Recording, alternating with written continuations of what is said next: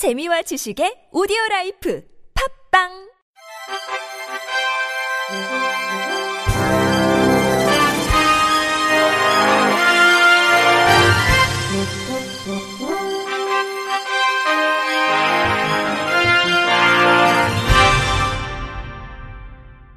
청취자 여러분 안녕하십니까? 9월 21일 목요일 KBRC 뉴스입니다.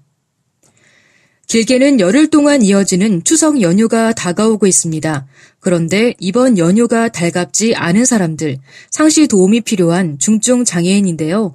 JTBC 최하은 기자의 목소리로 들어보시죠. 두 살 때부터 뇌성마비를 알아온 이상국 씨는 자신의 팔다리 중 왼발만 겨우 움직일 수 있습니다.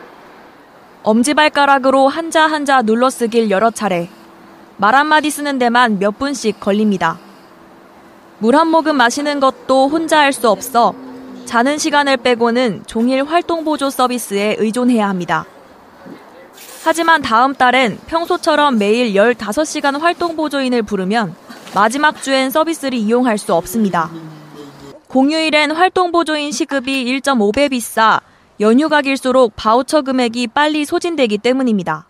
인터뷰 이상국 뇌병변장애 1급 이거 시간에 못 하는데 이거 그만하라 이거 가뜩이나 도움받는 시간이 모자라는데 돈이 더 많이 나가니까 지체장애인 임성준 씨가 출근 준비를 시작합니다. 도움을 받아도 휠체어에 앉는 데에만 5분 가까이 걸립니다. 임 씨는 매일 8시간 활동보조 서비스를 이용하는데 다음 달엔 혼자 있는 시간이 더 길어져 걱정입니다.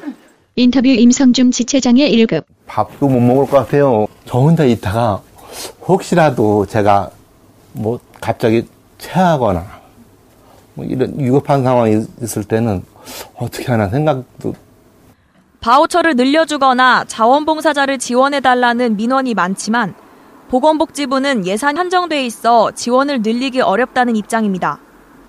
중증장애인은 화재 등 사고에 대한 대처가 어렵기 때문에 연휴 일수와 상관없이 활동 보조 시간을 보장해줘야 한다는 지적이 나옵니다. JTBC 최한입니다. 국회 교육문화체육관광위원회는 전체 회의를 열고 특수학교 설립을 통한 장애 학생의 교육권 보장 촉구 결의안을 의결했습니다. 더불어민주당 오영훈 의원 등 42명이 발의한 이 결의안은 국가나 지자체에서 계획한 특수학교가 차질 없이 신설돼 장애 학생들의 교육받을 권리가 침해받지 않도록 정부가 노력할 것 등을 촉구하는 내용을 담고 있습니다. 또 특수학교와 장애 학생에 대한 편견이 사라지도록 노력하고 특수교사 정원 확충과 영유아 단계 특수교육과 통합교육 기회 확대 등을 정부에 요구하는 내용도 포함됐습니다. 의원들은 지난 5일 서울 강서구 특수학교 신설 추진 과정에서 장애 학생 학부모들이 무릎 꿇고 눈물을 흘리는 장면은 우리 사회의 척박한 현실을 단적으로 보여줬다며 더는 장애 학생과 부모의 당연한 권리가 짓밟혀서는 안 된다고 밝혔습니다.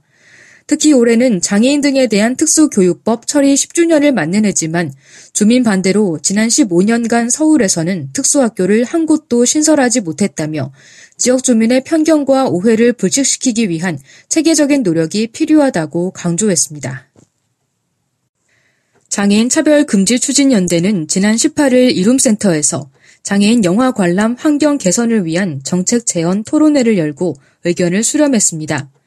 장애인 정보 문화누리 김철환 활동가는 장애인 차별금지법 속 영화 사업자의 자막과 화면 해설 제공 의무 규정, 영화 및 비디오물의 지능에 관한 법률 속 영화관 사업자의 영화 관람 콘텐츠 제공 의무화 신설, 저작권법 속 장애인 영화 콘텐츠에서 자막, 화면 해설, 수어 등을 편집할 경우 저작물 사용 가능 등을 제언했습니다. 공익인권 변호사 모임 희망을 만드는 법 김재왕 변호사는 미국 장애인법에 따르면 디지털 영화를 상영하는 미국 전역의 공공시설이나 영화관이 장애인 이용자에게 자막 및 화면 해설을 제공하도록 규정하고 있으며 단일 상영관에 자막 장비 넉 대, 화면 해설 장비 한 대를 16개 이상의 상영관이 있는 멀티플렉스 극장은 자막 장비와 화면 해설 장비를 각각 12대와 8대 구비해야 한다고 설명했습니다. 한국시각장애인연합회 김훈 정책연구원은 기술 표준화 방안이나 자막 및 화면 해설 제작 지침 등을 마련해 새로운 시스템 구축을 위한 토대를 갖추고 콘텐츠 제작 및 제작 영화의 의무화 등을 시행해야 한다고 강조했습니다. 또 이 과정에서 자막 및 화면 해설 영화 시스템의 폐쇄형 전환도 전면 시행해야 한다고 덧붙였습니다. 전국 17개 시도교육청이 2018년도 공립 특수학교 초등교사와 유치원 교사 총 638명을 선발합니다. 서울시 교육청은 특수학교 초등교사 39명, 유치원 교사 24명을 선발 예정인 가운데 장애인 선발 인원은 초등교사 25명, 유치원 교사 18명, 특수학교 초등교사 39명, 유치원 교사 24명입니다. 원서 접수는 오는 25일부터 29일까지 각 시도 교육청 온라인 채용 시스템 홈페이지를 통해 이루어지며 1차 시험은 11월 11일에, 2차 시험은 내년 1월 3일부터 5일에 진행됩니다. 특히 장애인 응시자에게는 장애 유형별로 1.5배 혹은 1.2배가 주어지며 편의 지원 신청을 희망하는 장애인은 장애인 편의 지원 신청서, 장애인 복지카드 등 구비 서류를 원서 접수 마감일 안에 제출하면 됩니다. 한국시각장애인연합회가 오늘과 내일 충남 공주 소재의 동학산장에서 2017 전국 심화 재활 교육을 열었습니다. 교육은 재무 회계에 의해 힐링을 위한 토크 콘서트, 시각장애인의 정보 접근성 이용에 대한 이해, 시각장애인 편의시설의 소개와 주요 이슈 등으로 진행됩니다.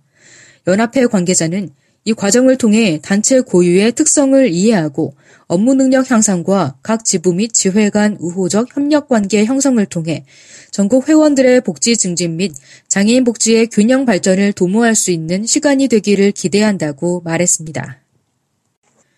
마림바라는 악기는 크고 건반도 많아서 배우기 무척 어려운데요. 앞을 전혀 볼 수 없는 한 젊은이가 마림바 연주자의 길을 묵묵히 걷고 있습니다. SBS 조지현 기자와 만나보시죠. 빠른 속도로 유명한 왕벌의 비행을 연주하는 이 사람은 29살 전경호 씨입니다.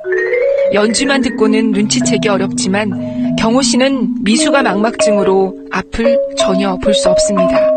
마림바를 시작한 것도 20살이 돼서였습니다. 인터뷰 전경호, 마림바 연주자. 울림이나 마림바의 그런 어, 영롱한 음색에 끌려서 지금까지 하게 됐습니다. 한빛 맹학교에서 음악을 전공하고 2012년엔 한국예술종합학교에 입학했습니다. 악보는 점자로 외운다 쳐도 길이가 3미터나 되고 크기가 제각각인 건반이 61개나 되는 마림바는 어떻게 연습한 걸까요? 그 건반 위치와 제 몸과 이렇게 어, 어느 정도 편하게 맞게끔 연습을 꾸준히 해야 되고요. 무엇보다도 반복 연습이겠죠. 타악기 연주자는 보통 오케스트라에서 활동하지만 경호 씨에겐 현실적인 어려움이 있습니다.